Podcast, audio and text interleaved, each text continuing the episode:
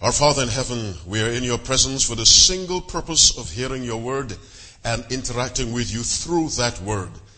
I ask in the name of Jesus to remember the promise you made to Moses in Exodus chapter 4 verse 12 when you said to him, Now therefore go and I will be with thy mouth and teach thee what thou shalt say. Father, in the name of Jesus, teach me what I should say and open the eyes of those who are listening that they may behold wondrous things out of thy word I pray with confidence from my heart in Jesus' name. Amen. When I was counseling at the University of Michigan, and I was there for 15 years, one of the things that the students always desired very earnestly was the privilege of entering into a mentoring relationship with someone far advanced in the field that they desired to enter. Uh, particularly when I moved to the medical school to counsel there, many students from the very first year of medical school wanted to do research with some leading light in that particular inter- area of interest that the student had. Because they reasoned that it would only be advantageous to the applications to uh, some residency program three or four years down the road. And so they made earnest efforts and asked me for letters of recommendation so that they could work with these experts in their fields. A mentoring relationship. In the social sciences, we have a lot of emphasis placed on having young boys have a relationship with uh, with uh, mature men, men who are about something in their lives, men who have accumulated some degree of success, men who live lives that are upright, and so that these young boys can see that kind of life and perhaps be influenced by that life to live similarly. And the same applies for young ladies. The, the, the, experience of mentoring is regarded to be a very high, high value indeed. And so it is. God is the originator of the mentoring relationship. And I'll try to demonstrate that from scriptures. Five minutes to eight. I'll keep you abreast of the time so you don't have to be worried at any time whatsoever.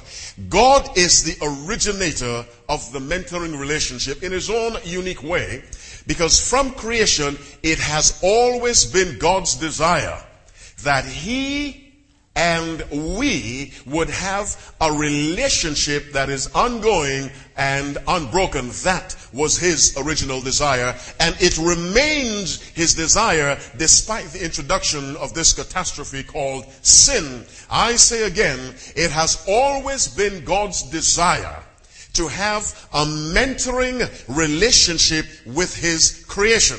Now, let's take a look at creation and learn something about God. Let us go to Romans chapter 1. We shall begin reading at verse 16. Romans chapter 1. Please share your Bible with someone next to you who does not have one. Romans chapter 1, reading from verse 16, and I read from the King James Version. Do you have Romans chapter 1? Reading from verse 16, the Bible says, This is the Apostle Paul speaking, For I am not ashamed of the gospel of Christ for it is the power of God unto salvation to everyone that believeth, to the Jew first and also to the Greek. For therein is the righteousness of God revealed from faith to faith, as it is written, the just shall live by faith.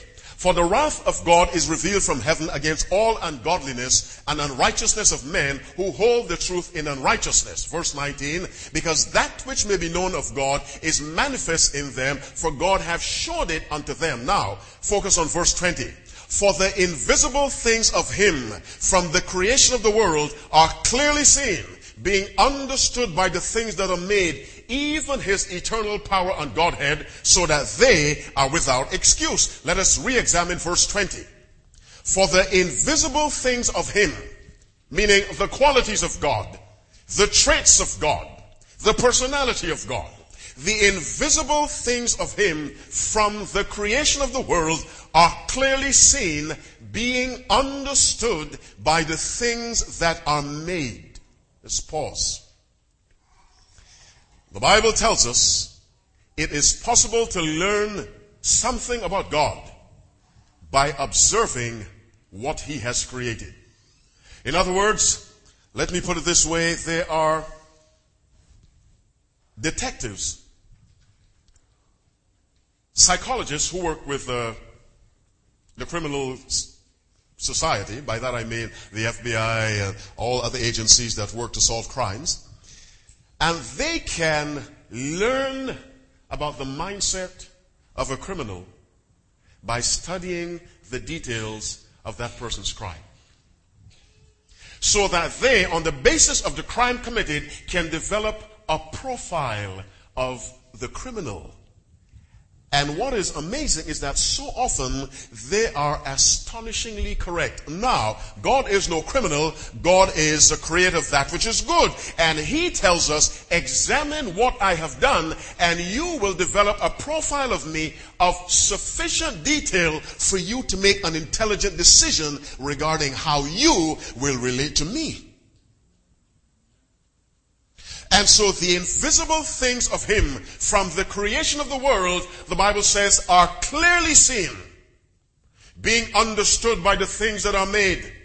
Even His eternal power and Godhead. And the verse is so arrogant, if I may say that. It concludes by saying, so that they are without excuse. It is impossible to look around with an honest eye and similarly on his heart and not conclude that there is a God.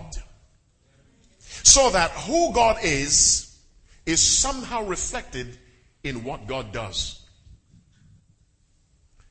Let me repeat that.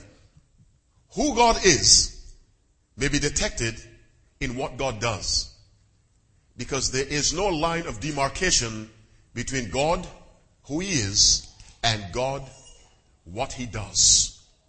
Now, keeping this principle in mind that God can be seen to some degree, not completely, no one can grasp God completely, but God has made evidence of himself known in what he has created so that those who examine honestly may come in contact with this God. Psalm 19, reading verse 1. This verse also bears out this proposition. Psalm 19, reading verse 1. Do you have Psalm 19? I'm sure you know the verse, verse 1. I can hear the pages. It's 8 o'clock. We have half an hour to go or 35 minutes. Do you have 19 of Psalm, verse 1? The heavens declare the glory of God and the firmament showeth his handiwork. Now, here we have evidence again that by examining the creation of God, we see evidence of God. The heavens, you look up in the sky, they declare the glory of God and the firmament showeth his handiwork. The detail that went into creation, the sense of artistry, the, the, the sense of beauty, the predilection for symmetry and proportion, all of this can be seen by an honest, and I must stress the word honest, examination of the heavens and of course the earth. Let's go to Job chapter 12. Job 12 verses 6 and 7. The title of this evening's message, by the way, is A Marriage Made in Heaven. Job chapter 12 reading verses 6 and 7. What can you tell me about Job? Anything? According to Adventist uh, beliefs, who wrote the book of Job? Moses. And the book of Job is supposed to express some of the oldest events next to creation in scripture. Uh, we know Job lost all his children, 10 in one day, all his possessions in one day, and yet he remained faithful to God. Could you have done that? Could I have done that? Read Job sometime and see that in the life of Job we have an example of a man who clearly in his life lived by this principle. I don't care what I lose. I don't care who I lose. I will not lose God. And that's a principle by which we must live. And so no matter what the devil did, Job remained faithful and God was able to lift Job up to the universe and brag on Job. Isn't it a beautiful thing when God can brag on you and me? Instead of turn away in shame and tears Job 12 verses 6 and 7. But ask now the beasts, and they shall do what? Teach thee, and the fowls of the air, and they shall tell thee, or speak to the earth, and it shall teach thee, and the fishes of the sea shall declare unto thee. What is Job saying? You want to understand something about the omnipotence of God? You go examine the animals. Look at them. Now, he doesn't expect you to talk to a cow, but study the lives of animals, study the fishes, look at a bird flying through the heavens, and if you look honestly, Job says, you will see something of the grandeur and the greatness of God. God, I say, is expressed in his creation, sufficient for us to know that there is a God. Now, let's go to Genesis chapter 2. As we continue, marriage made in heaven. Genesis chapter 2. Reading verse 7. Do we have that? Quickest book to find, Genesis or Revelation. Genesis 2 verse 7. Read with me. And the Lord God formed man of the dust of the ground and breathed into his nostrils the breath of life and man became a living soul. Now, look at Genesis chapter 1 verse 1. What does that say? Say it without looking. In the beginning, God created the heaven and the earth. When we think of the heaven, where do we point? And the earth? Now, in other words, in the beginning, God created the heavens up there and the earth down here. Look at the creation of Adam again in Genesis chapter 2 verse 7. And the Lord God formed man of what? Where would you point? Down. Now down is not bad necessarily down in relation to up. That's all it is. And the Lord God formed man of the dust of the ground. That's the physical side of man. The verse goes on to say, and did what? And breathed into his nostrils what? The breath of life. Where did the breath of life come from? Above. Now, what does that tell you about man? Man, a living being, as Genesis 2 7 expresses it. To be a living being, you need something from beneath and something from above.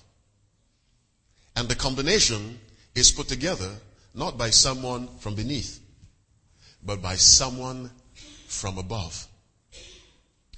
In other words, before God breathed into his nostrils the breath of life, what was before God? Clay, or the Bible calls it dirt, earth, dust. Beautifully formed?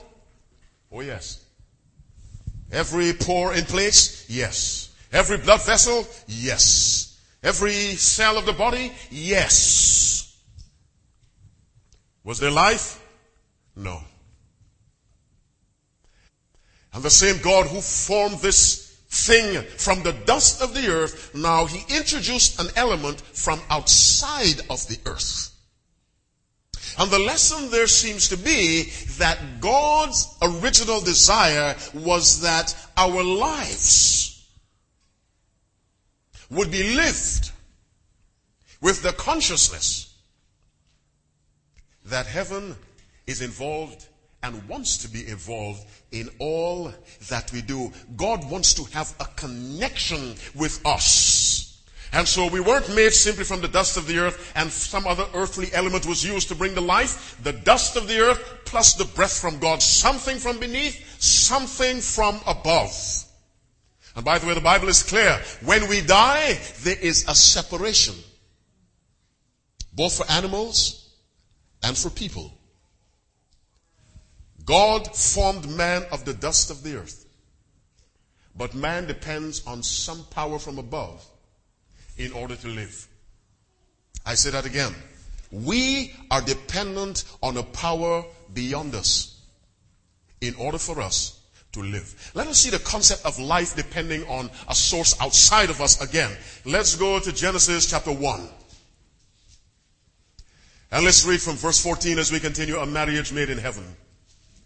Genesis 1, reading from verse 14. Do you have that? The Bible says, and the Lord God said, and God, and God said, let us, let there be lights in the firmament of the heaven to divide the day from the night. And let them be for signs and for seasons and for days and years. And let them be for lights in the firmament of the heaven to give light upon the earth. And it was so. Now, we have the earth. Where do you point? Now, God said, let there be what? Lights. Where? In the firmament of the heaven, where do you point? Up.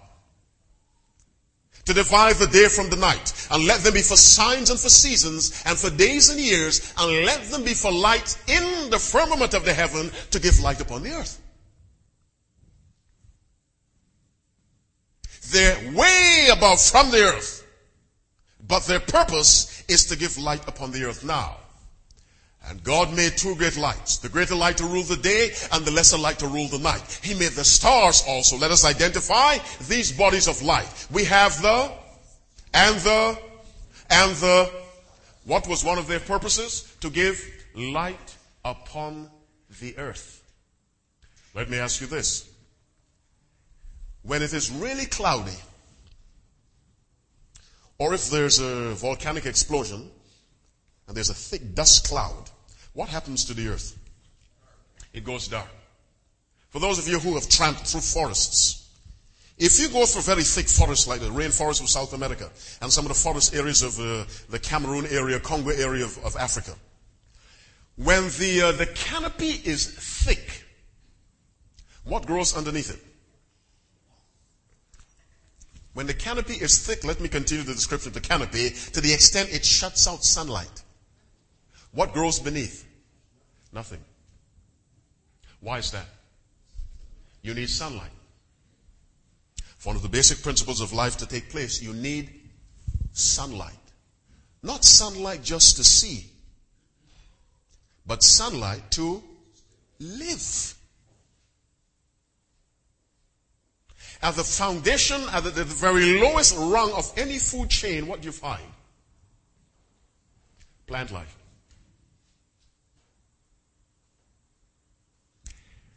God put the light, the sources of light, not on the earth. So that the earth is dependent on a source of life outside of itself twice on two levels. First, mankind with respect to God and the natural world with respect to God's sources of light, the sun, the moon, the stars. The earth produces no light of its own we produce no life of our own outside of a vital connection with God. Let me repeat, it has always been God's desire, 10 minutes after 8, to have a living connection with us. This is the way He feels about His creation. And so He put the breath of life into mankind. He breathed the breath of life into mankind. Let's learn something interesting about the animals. As we continue a marriage made in heaven, a union made in heaven, a bond formed in heaven. Let's go to Genesis chapter 7, the chapter that tells us about the coming of the flood, the actual occurrence of the flood. The warning is in chapter 6. The flood comes in 7. It subsides in 8. God gives a covenant to, to Noah and his family in 9. Genesis 7, reading verse 17. The Bible says, And the flood was upon the earth how long? 40 days. And the waters increased and bare up the ark, and it was lifted up above the earth.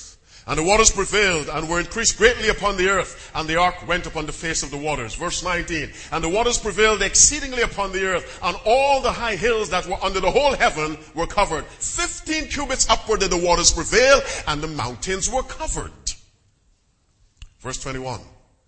And all flesh died that moved upon the earth, both of fowl and of cattle, and of beasts, and of every creeping thing that creepeth upon the earth, and every man. Look at verse 22. All in whose nostrils was what? The breath of life. Now, what does that mean? All in whose nostrils was the breath of life. To define all, you go back to verse 21. And all flesh died that moved upon the earth, both of fowl, and of cattle, and of beasts, and of every creeping thing that creepeth upon the earth, and man all in whose nostrils was the breath of life, meaning the same breath of life that God breathed into the nostrils of Adam in Genesis 2 7 is the same breath of life in the fowls, in the cattle, in the beasts, in every living thing.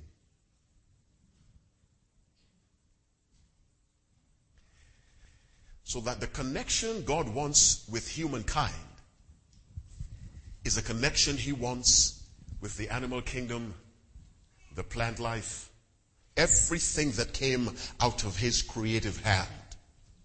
I am stressing tonight that God originally arranged for him or for him and for his creation at every level to have an unbroken connection, a vital relationship that would throb and pulse forever. And sin ruined that. How many parents sitting before me, your hearts are broken when one of your children, going contrary to the principles that guided your home, goes off, leaves you, leaves the standards of the family, leaves the church, and goes off to a life of dissipation, and your heart is broken.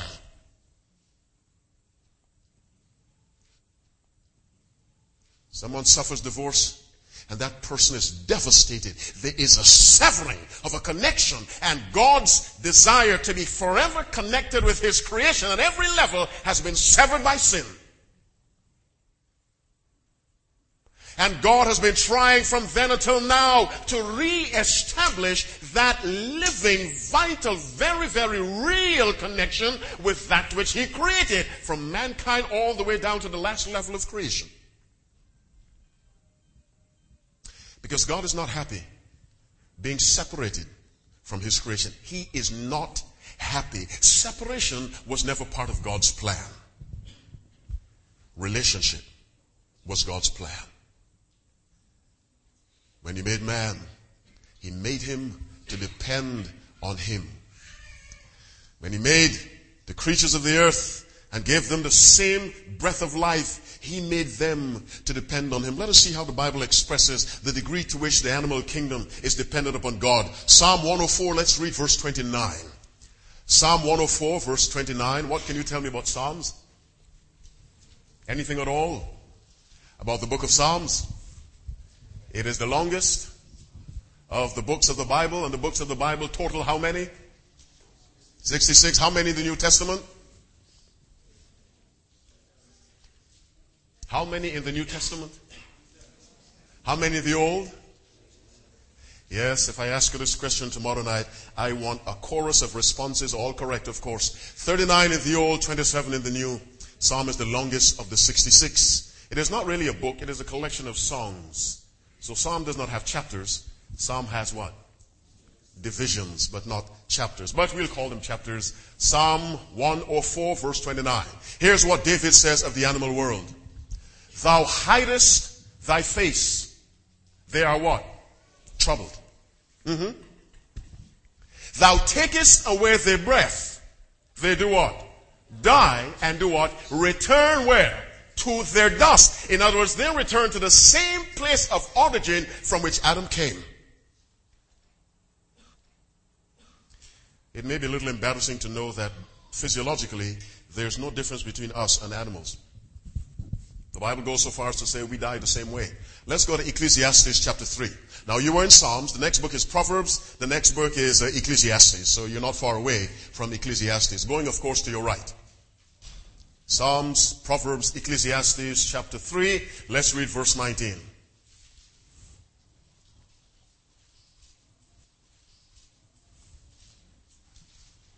Do you have Ecclesiastes 3:19?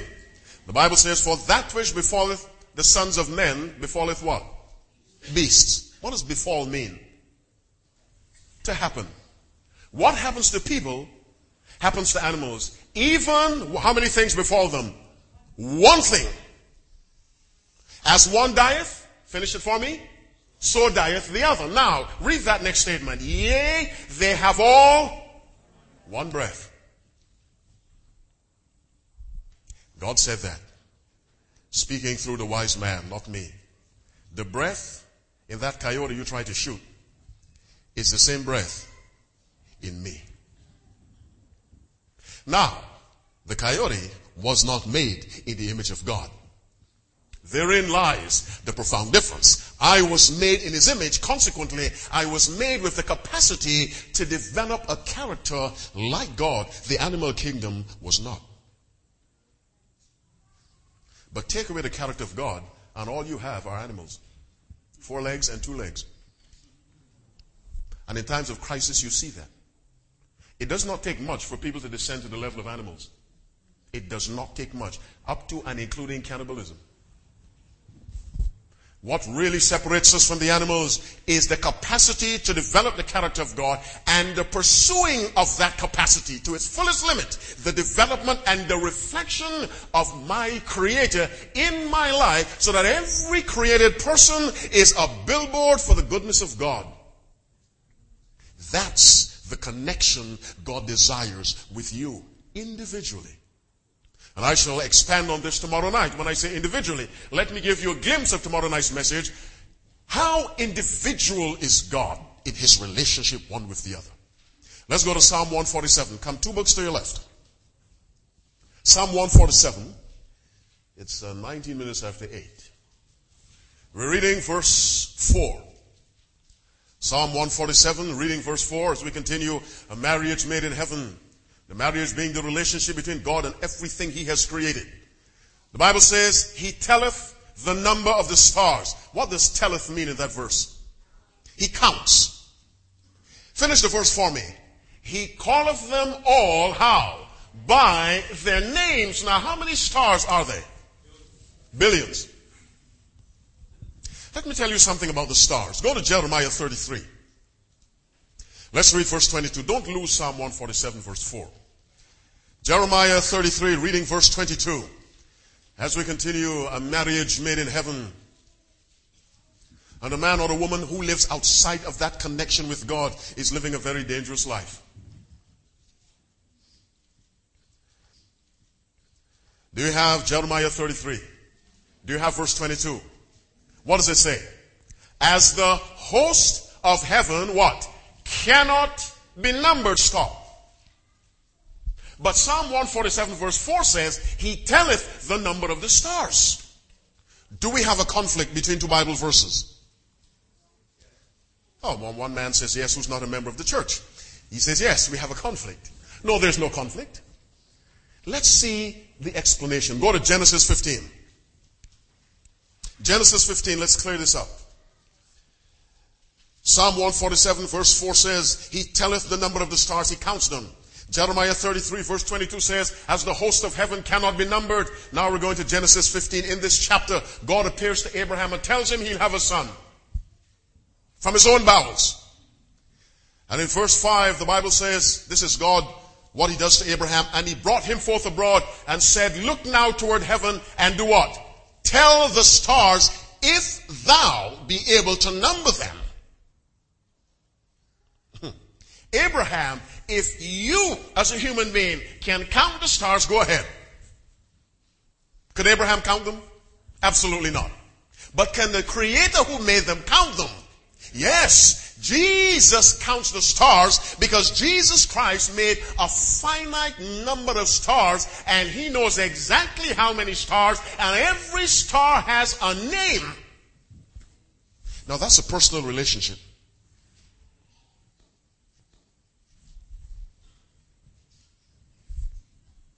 You know what the stars of the heavens are usually compared with? The sands of the sea. Can you count the sands of the sea? Mm-mm. You know what Jesus can? can you count the stars in the heavens? Jesus can. Now, what kind of a God is Christ, who is the creator? That he knows every individual star in the universal expanse. I've met some people with so many children they forgot how many they have. Confuse the names. Whenever I go to see my mother, don't tell her I said that. She calls me Brian. That's my brother's name. When my brother Brian goes to see her, she says, Hello, Randy. Confuse it. Not Jesus Christ. He knows the name of every star. Why? Because He named them. And the act of naming in scripture is the act of establishing a relationship of leadership and responsibility. I don't want to give you too much of tomorrow night's sermon, but some of you may not come back. Let me just give you a little more from tomorrow night. Go with me to the book of Matthew. First book of the, of the New Testament. What can you tell me about Matthew? What work did he do before he collided with Jesus? He was a tax collector. Give me another word for tax collector. A publican, give me another word. A thief, yes, a very, very skillful thief. But he met Jesus Christ. Now, I want to ask if there are any thieves in here, but whatever you are, if you will meet Christ, he can change you radically. So Matthew wrote the first gospel a thief. One of the most hated people in that society. The publicans hated. He met Christ. Now he gives us guidance on how to live spiritual lives. From a thief to a theologian, God can do that for you. Matthew 10, reading verse 29. What does the Bible say? Are not what? You don't have it. Matthew 10, verse 29. Are not two sparrows sold for what? A farthing, and one of them shall not do what?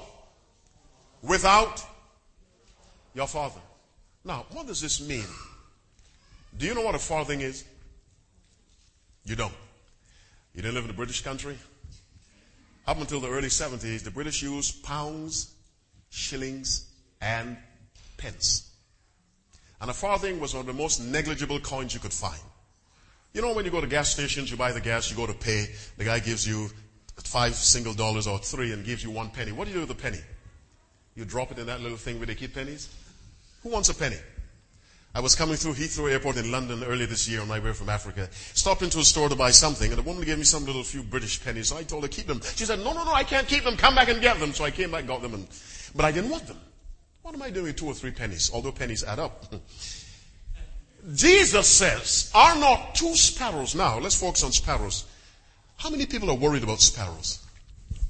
No one here is worried about sparrows. I know that. Don't try to look all godly. You're not worried about sparrows. You're not. In Africa, there's a bird called the quelea bird.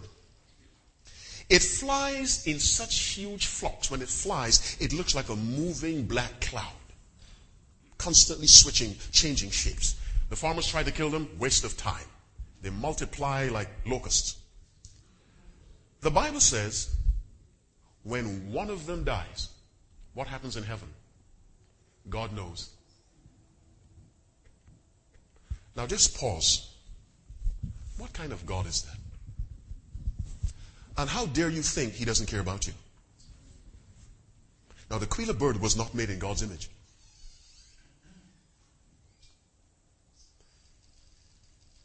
When one falls to the ground, that's what? Die. Dead. God knows. Let's see that expressed in Luke. Luke chapter 12, verses 6 and 7. Luke 12, 6 and 7, we continue. A marriage made in heaven is 825. Do you have Luke 12? Luke is the third member of the gospel quartet. Tell me something about Luke. He was a physician. Tell me something else. We talked about Luke last night. Tell me something else about Luke. He was the only non-Jewish writer of all the writers of the Bible and he traveled with Paul. That's why in the book of Acts you sometimes see Luke saying we, because he traveled with Paul quite frequently. Luke 12 verse 6 tells us what? Are not five sparrows sold for two farthings? And what? One of them, not one of them is forgotten. That's right. Not only does God notice when they're dead, even before they're dead, God is conscious and aware of everyone.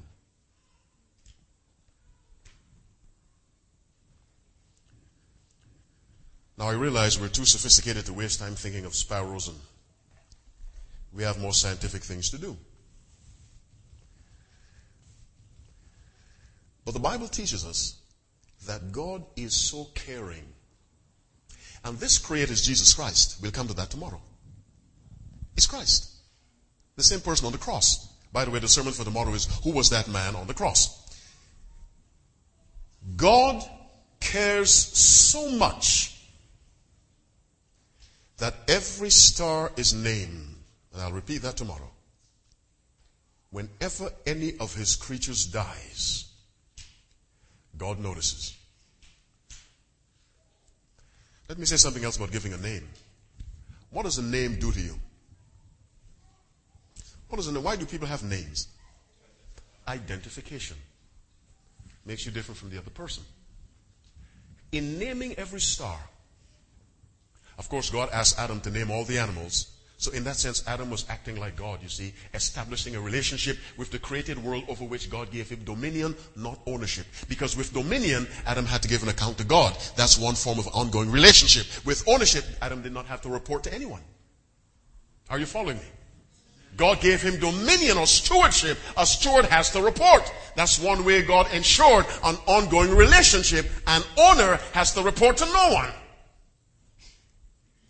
As steward of the created world, Adam named the animals the same way Adam's creator named all the heavenly bodies.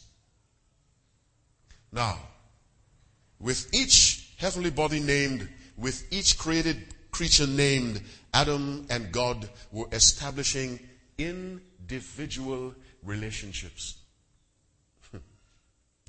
you know what that means? Let's forget the stars for a minute. Do you know what it means individual relationship. Those of you who have counseled, I've counseled most of my life. And one of the challenges of counseling, particularly if you're going through a series, may say from four to eight. When I do crusades, I counsel during the day nine to 12, nine to one. And one of the great challenges for me is when one person walks out and the next person walks in to deal with that person who came in second or third as if that's the first person I'm seeing. Are you listening to me? Now, when God deals with you, and He always is, God deals with us as if we are the only person alive on the face of the earth. Come on, let's have more amens than that. Now that's individual attention. How many people commit suicide because they can't get attention? How many children act out because they can't get attention? How many wives go on spending binges or men on spending binges because they get no attention from the opposite side? How many students fail deliberately because they get no attention from busy parents? We need attention. We thrive and God gives us an individual attention that blots out every other living thing on the face of the earth.